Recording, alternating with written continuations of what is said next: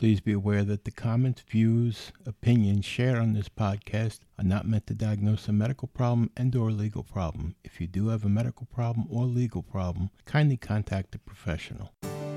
Welcome to An Apple a Day, a podcast, a resource, a community. Share your experiences and learn from others as we overcome barriers and learn to live a happy, healthy life with a disability. Welcome to the community. Here's your host, Jimmy Apple. All right, you're home from the hospital. All your friends and family that have been coming to see you, they're kind of sure now that you're okay and you're safe and you're home and you're on your road to recovery. So they start trying to get back to their normal lives. You know, they have to go to work and they have bills to pay and things to do with their family. So slowly but surely they start fading out. Oh, they're not forgetting about you. No. You'll get the phone calls here and there, but they're getting back to their life. Your family is starting to get back into the swing of things with their life. And there you sit. Your life is never going to be the same. You're disabled now. Okay, it's nobody else's fault. It's not your fault. It happened. But now you have to figure out what's normal for you. Some people are better at it than others. Some people can snap back at things and they're back up on their feet, and before you know it, they're back living their life. Other people, they get lost. And doesn't make you bad, doesn't make you weak, doesn't make you anything. It's just that you're lost. Your your disability has totally messed with your mind. You don't know what's normal anymore. You don't know how to get back to being anything normal. And the older you are, the harder it is.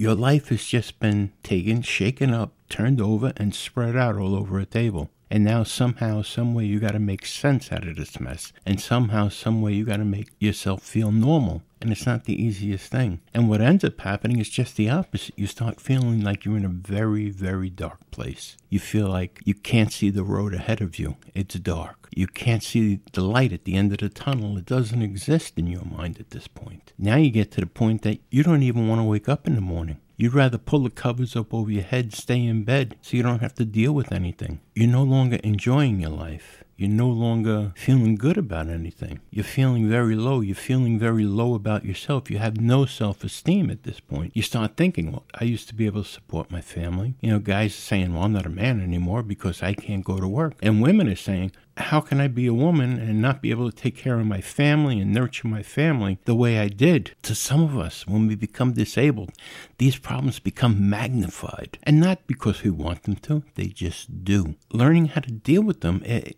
it's just even harder sometimes. People don't realize it. And they'll turn around and say something to you like, oh, cheer up. Things are going to get better. Buck up. Pull yourself up. Walk it off. Are you kidding me? They don't know. They don't know to the degree that you're feeling this depressed. They don't know the problems that are running through your mind. You're thinking 10 steps ahead and thinking that there's no way you're going to get past the steps in front of you, never mind 10 steps later. They don't understand that. They mean well. Don't get me wrong, they mean well, but they just don't understand. Hi, I'm Jimmy Apple, and you're listening to An Apple a Day. An Apple a Day is brought to you by www.famousapple.com. How you feeling out there today, my friends? Are you feeling any better? Feeling any stronger? I'm glad. We're going to be talking today about depression and how it comes about. I mean, it's it just comes out of nowhere sometimes. We have no control over it. It happens. We're also going to be talking more about uh, what we spoke about last week with the businesses thinking that we're stupid. We're going to talk more about that this week too. So let's get started here. You know, people in our community the disabled community. We've hit some really rough roadblocks along the way. I mean, you start off, you, you've gotten hurt, and you've gotten hurt, not not hurt like a, a, a cut or a scratch. I mean, you've had some monumental hurt put on you. Some people have lost their legs, eyesight, arms, they've broken backs, they've thrown their backs out that they can't walk anymore, they can't bend over, they can't pick up their grandkids or the kids. You've hit these these life changing roadblocks, and it's normal to become depressed. Some people don't realize how deeply depressed disabled people can become. And no one can actually say, well, I'm going to fix it for them. They're not going to be depressed under my watch. No. Uh, and that's nice. That's a really a nice thing to think that you, you'd go out of your way like that to help somebody to fight depression. One of the big mistakes people think is that when you're depressed is that you're, you're not happy you're just, you know, you're not a happy camper at this point. No, it's a lot more than that. So by saying something to them, ah, cheer up. It's going to be great. Here, have a drink. Walk it off. Don't worry about it. Yeah, everything will be fine. You'll see. Those are great words. Those are great words of encouragement, I guess. But for someone that is seriously depressed, those words mean absolutely nothing. Actually, they can be more annoying than anything else. When someone becomes that depressed, they can't see what's ahead of them anymore. They don't think there's anything ahead of them anymore. And that's a problem. But it's more than just a problem. That's actually a disease. Depression is a disease and it's treatable. That's the thing. It's treatable, but so many people shy away from getting treatment for depression because there's a stigma attached to it. It's a mental disease. Ooh, mental disease. That means you're crazy, right? No, you're not crazy. It doesn't mean you're weak. Would you call someone that has a heart condition weak? Would you call someone that has cancer weak? It's a disease. It's a disgusting disease, no matter what way you look at it. People just automatically assume because that it's a mental disease that it's not normal. Uh, it's a disease. I don't know how else to explain that. It's sickening, actually. It's sickening the, the stigma that gets put on it. And it stops people, it stops them from actually seeking help. It'll hold them back from seeking help because not only are you depressed because your life has changed, now you expect me to go see a psychiatrist, a head shrinker, a head doctor? How much more depressing do you want my life to get? But here's the thing, and this is for the, per- the person that's depressed. You have to think if you don't actually seek help, it's not going to get any better. A lot of times, though, for the people around us, they have to see that that it is that devastating to the person. Sometimes it's easy to overlook and just say, "Oh, they're just blue," or you know, they deserve to be a little bit down right now after everything they've been through. No, no one should be down. And you have to watch that. And as a good friend or a family member, a loving family member, it's not your obligation, but yeah, it is, I guess, your obligation to help that person to get, get the medical help that they need. I know somebody who refused, absolutely positively refused to go to a, a psychiatrist. And she was having some really serious problems, very distraught. So her husband went and called her primary care doctor and explained everything to the doctor. And the doctor, in turn, brought her in for an appointment and he started talking to her. I mean, doctors know a little bit about psychiatry too. I mean, they they had to study it. And what he did was he prescribed Prozac. He was doing the best he could because she was refusing, even to him, to go see a psychiatrist. So he, he prescribed a low dose of Prozac to try and help her get along and hopefully talk her into going to see a psychiatrist. But that sent her into a deeper depression. Now you're telling her to take Prozac? Prozac is a crazy pill. I mean, it's not. You you and I both know it's not. But that's the thought. Yeah, and that I blame that. I blame a lot of that thought process, that crazy pill, that crazy sickness. I blame a lot of that on TV because they make light of it. You know, it's bad enough that somebody has a mental disease. But to turn on the TV and see seeing like comedies making light of it, like uh, oh look, they locked that guy up in a mental ward. Uh, this guy's over here crying because he, no one knows why. And here, give him Prozac. Give him. It's not funny. It's far from funny. Would you do that with with a cancer patient? Would you have a comedy about oh look at him, he can't can't urinate anymore because of prostate cancer? no, you wouldn't. That's sickening. It's the same thing too, though. I, I see it with heart condition. For some reason, the comedians, if you will, think that it's funny to make fun of people that have a disease or a problem. Oh, how many times you turn on, say, Sanford and Son, and he's grabbing his chest saying, "Oh, this is the big one. This is the big one. I'm coming to say." What's funny about somebody having a heart attack? Ask somebody that has a heart condition what they think is funny about it. And you know, they turn on the TV, they see this, and it, that can even be depressing as well. I know I'm kind of veering off here, but it's just that there's so many things out there that can make the depression get worse. And the best thing for a person who is depressed is to go see a doctor. And sometimes you have to get a hold of their medical doctor. You have help getting getting the person to see a psychiatrist. You know, this, like I said, the stigma. There's that stigma about the medication, about the disease itself. And here's the bad thing: left unchecked, left unchecked, this could lead to someone committing suicide. Depression is one of the one of the biggest causes of suicide. Here's a couple of signs that you might want to look for in someone that you think is depressed. Look for excessive sadness and moodiness. You know, long lasting sadness, mood swings, and unexpected rage. Look for hopelessness, a feeling of deep sense of hopelessness about the future with little expectation that circumstances can improve. Watch when someone suddenly becomes calm after a period of depression or moodiness. This can be a sign that the person has made a decision to end his or her life. Withdrawal. Choosing to be alone and avoiding friends and social activities are also possible symptoms of depression, a leading cause of suicide. This includes the loss of interest or pleasure in activities that the person previously enjoyed, changes in personality and or appearance. A person who's considering suicide might exhibit a change in attitude or behavior such as speaking or moving with unusual speed or slowness. In addition, that person might suddenly become less concerned about his or her personal appearance. Look out for dangerous or harmful behavior potentially dangerous behavior such as reckless driving or even engaging like in unsafe sex or increased use of drugs and or alcohol might indicate that a person is going over the edge or in crisis a major life crisis might trigger a suicide attempt. Crises include death of a loved one, even a pet, divorce or breakup of a relationship, diagnosis of a major illness, loss of a job, or serious financial problems. Those last three hit hit disabled people right on the head. And then what you have to start worrying about with the with the depressed person is they start making preparations. Often a person considering suicide might begin to put his or her personal business in order. This might include visiting friends and family members, giving away personal possessions, making a will, cleaning up his or her home. Some people will write a note before committing suicide. Some will buy a firearm or other means like poison to commit suicide.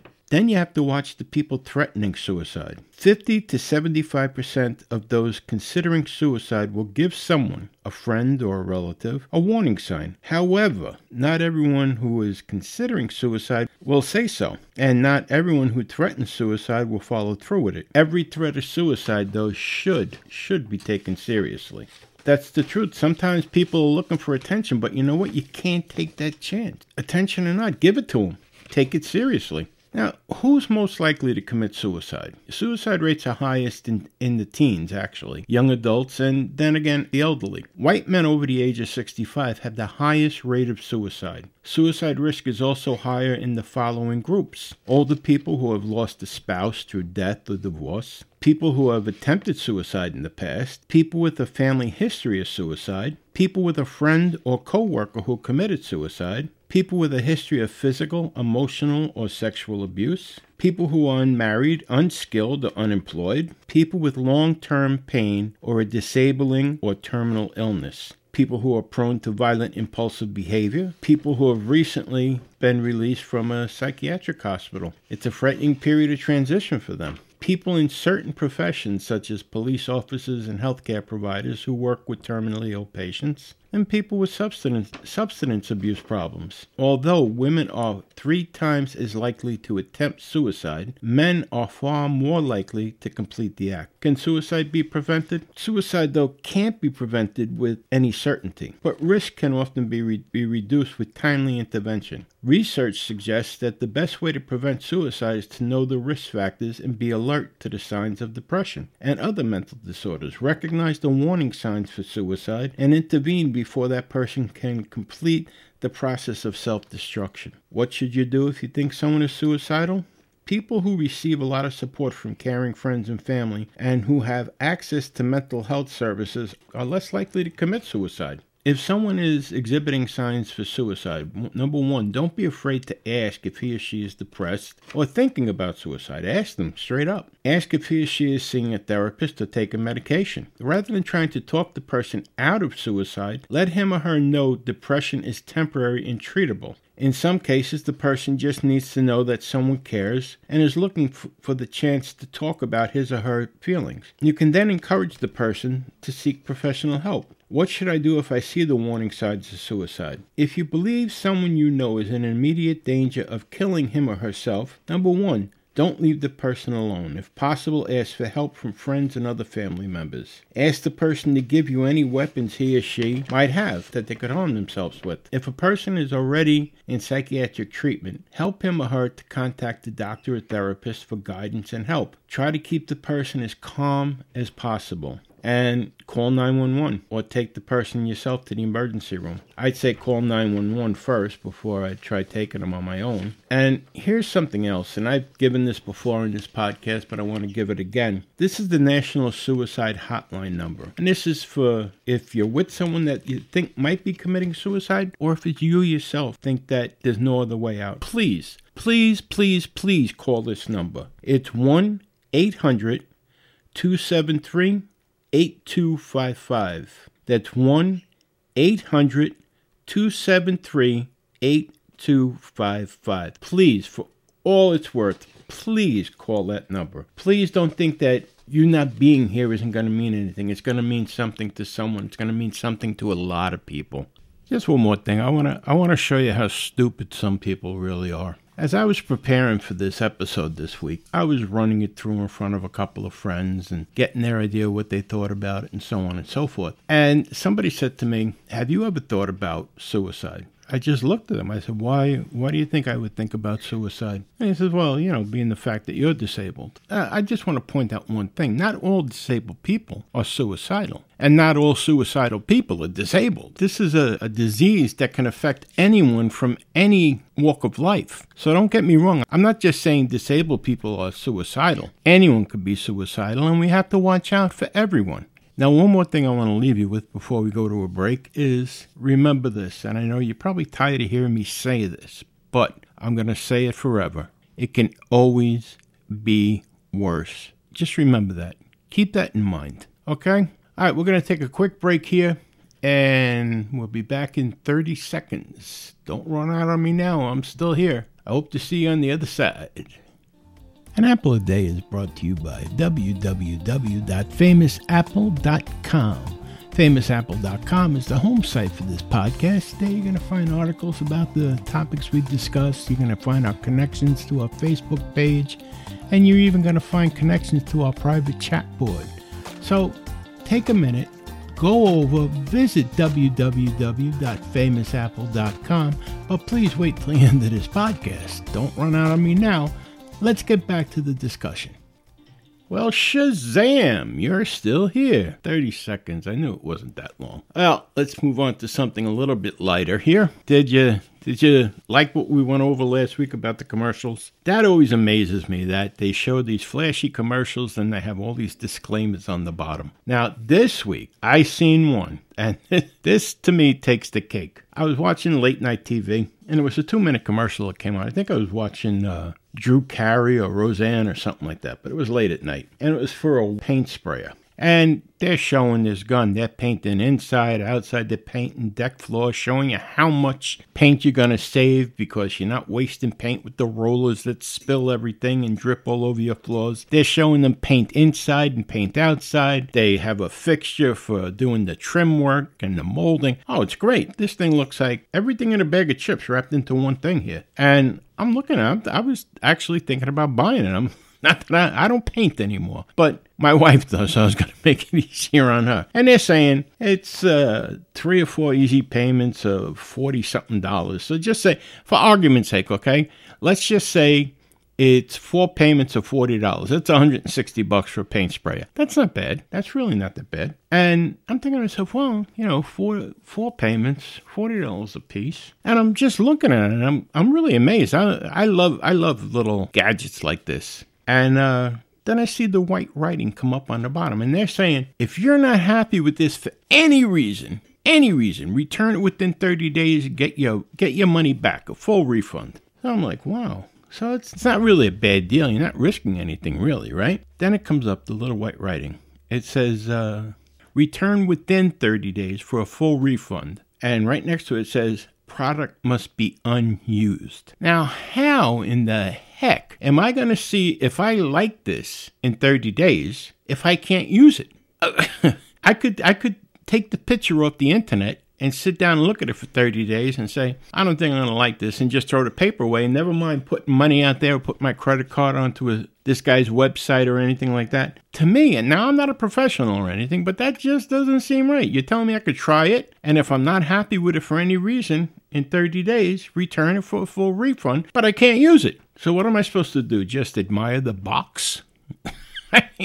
it makes no sense. Just like those car commercials. I seen a commercial with the uh, this this fella. He's driving a pickup truck and he's got his three friends in the pickup truck and they're on their way to work and they're all sleeping and he's like, "Well, yeah, well, you know, I'm tired too, but if I got to be awake, you got to be awake." So he takes the off-road and bouncing all over the place and the, you know, you're looking on the outside and it looks like the truck's bouncing all over the place, but they never wake up. He gets to the job, they wake up, they're all refreshed. And here he just like rode over mountains, over boulders, but on the bottom it says, professional driver, don't try this, do not attempt. Look, you know what? I want to buy a car.